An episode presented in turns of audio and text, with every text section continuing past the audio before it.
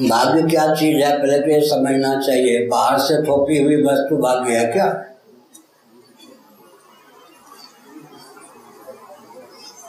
राठौर जी है ना, ये भाग्य चीज क्या है पहले यह समझना चाहिए। पूर्व जन्म में या पूर्व जन्मों में जीव ने जो खोटे खरे कर्म कर लिया, शुभाशुभ कर्म किया, वे जब अंतर्यामी परमात्मा की प्रेरणा से उस बंदे या जीव को फल देना प्रारंभ कर देते हैं तब उन्हीं का नाम भाग्य, प्रारब्ध, अदृष्ट होता है या दैव होता है। इतने नाम भाग्य, प्रारब्ध, अदृष्ट, दैव, किसका नाम है? पूर्व जन्मों में बंदे ने, जीव ने जो खोटे या खरे कर्म किया उनमें जिस कर्म का या जिन कर्मों का फल अंतर्यामी परमात्मा की प्रेरणा से प्राप्त होने लगता है उसी का नाम प्रारब्ध, भाग्य या दैव है। एक लाख रुपये बैंक में जमा किया, एक हजार खर्च के लिए निकाल लिया, एक हजार जो खर्च के लिए निकाल लिया वो हुआ प्रारब्ध, दैव या भाग्य के समान। निन्यानवे हजार जो जमा है वो संचित के समान।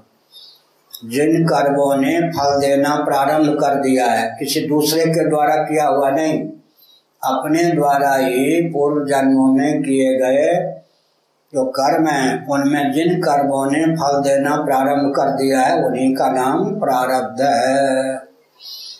अब पुरुषार्थ, पुरुषार्थ को ही पौरुष कहते हैं। पौरुष, रस्साकसी, कभी प्रारब्ध प्रबल हो जाता है तो कभी पौरुष प्रबल हो जाता है। साथ ही साथ महाभारत में यह लिखा है, अनुकूल प्रारब्ध को भी प्रकट करने के लिए पुरुषार्थ या पौरुष की आवश्यकता है। एक भूमि है पृथ्वी, एक है बीज। बीज को अगर कोठी में ही रहने दें तो अपने आप उससे अंकुर नहीं पैदा होंगे। बीज को अनुकूल पृथ्वी, पानी, प्रकाश, अनुकूल पृथ्वी, पानी, प्रकाश, पवन, आकाश, दिक्, काल का योग प्राप्त होने पर फिर बीज से अंकुर आदि की उत्पत्ति होती है। इसी प्रकार भूमि के समान है पौरुष, बीज के समान है प्रारब्ध। अच्छे प्रारब्ध भी प्रयत्न करने पर प्रकट हो जाते हैं, नहीं तो दबे रहते हैं।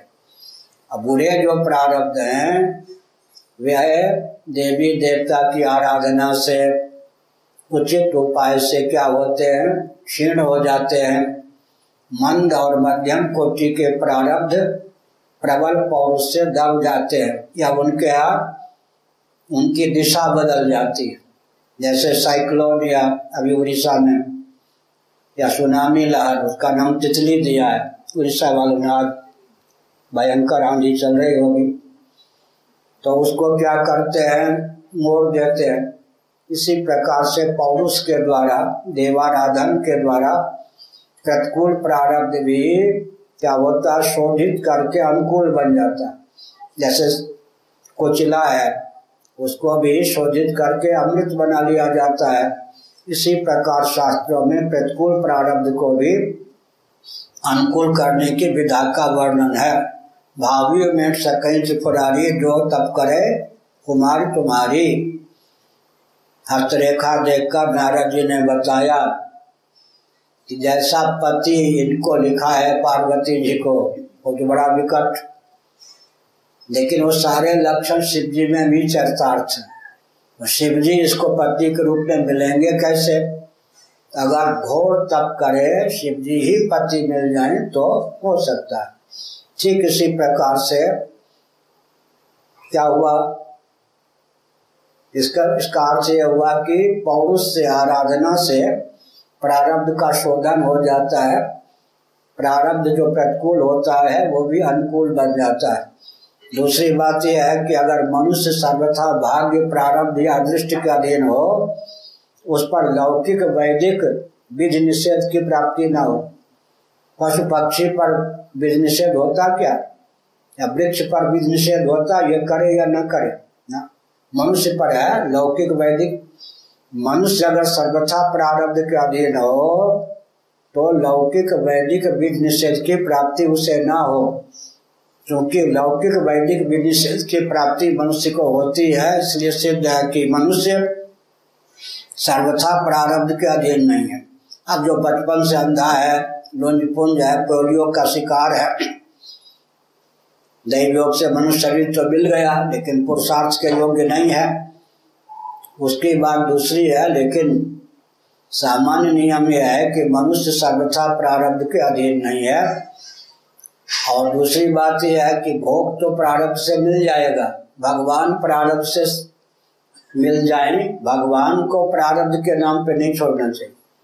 होता क्या, उल्टी खोपड़ी हो गई ना, भोग को प्रारब्ध पर नहीं छोड़ता व्यक्ति, उसके लिए निदान से पौरुष करता है, पुरुषार्थ करता है, और परमात्मा की प्राप्ति को प्रारब्ध पर छोड़ देता है।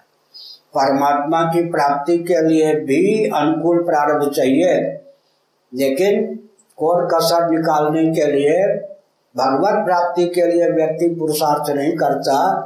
प्रारब्ध से जो भोग मिलना है उसके लिए भी प्रयत्न किए बिना नहीं रहता। प्रारब्ध के तीन फल हैं, जाति, आयु, भोग। जाति का अर्थ होता है जन्म, तो हो ही गया, उस पर बस नहीं है, जो होना था हो गया। स्त्री पुरुष, मनुष्य, मनुष्यों में ब्राह्मण, क्षत्रिय, वैश्य इत्यादि। उधर वृक्ष बन गए, चिड़िया बन गए, पशु बन गए। मनुष्य की बात मैं कह रहा हूँ, एक तो काम कर ही दिया प्रारब्ध ने। प्रारब्ध का पहला फल है जाति, जाति बने जन्म तो हो गया। प्रारब्ध का दूसरा फल क्या है, आयु, श्वास प्रश्वास की निश्चित अवधि या श्वास प्रश्वास का निश्चित कोटा। मार्कंडेय जी की आयु कम थी, जैसे भारत की मुद्रा और अमेरिका की मुद्रा डॉलर आदि में अंतर है या नहीं, ब्रह्मलोक के समय भारत मर्च लोग के समय में अंतर है या नहीं। अच्छा, अमेरिका के सूर्योदय सूर्यास्त में, भारत के सूर्योदय सूर्यास्त में अंतर है या नहीं। इसी प्रकार से आयु पर भी वरदान के द्वारा, संयम के द्वारा क्या है, संयम किया जा सकता है। भोग पर भी नियंत्रण पौरुष के द्वारा किया जाता है। प्रारब्ध के जो दो फल हैं, कौन कौन, भोग और आयु, उस पर प्रयत्न के द्वारा संयम किया जा सकता है। और कोई प्रश्न, एक प्रश्न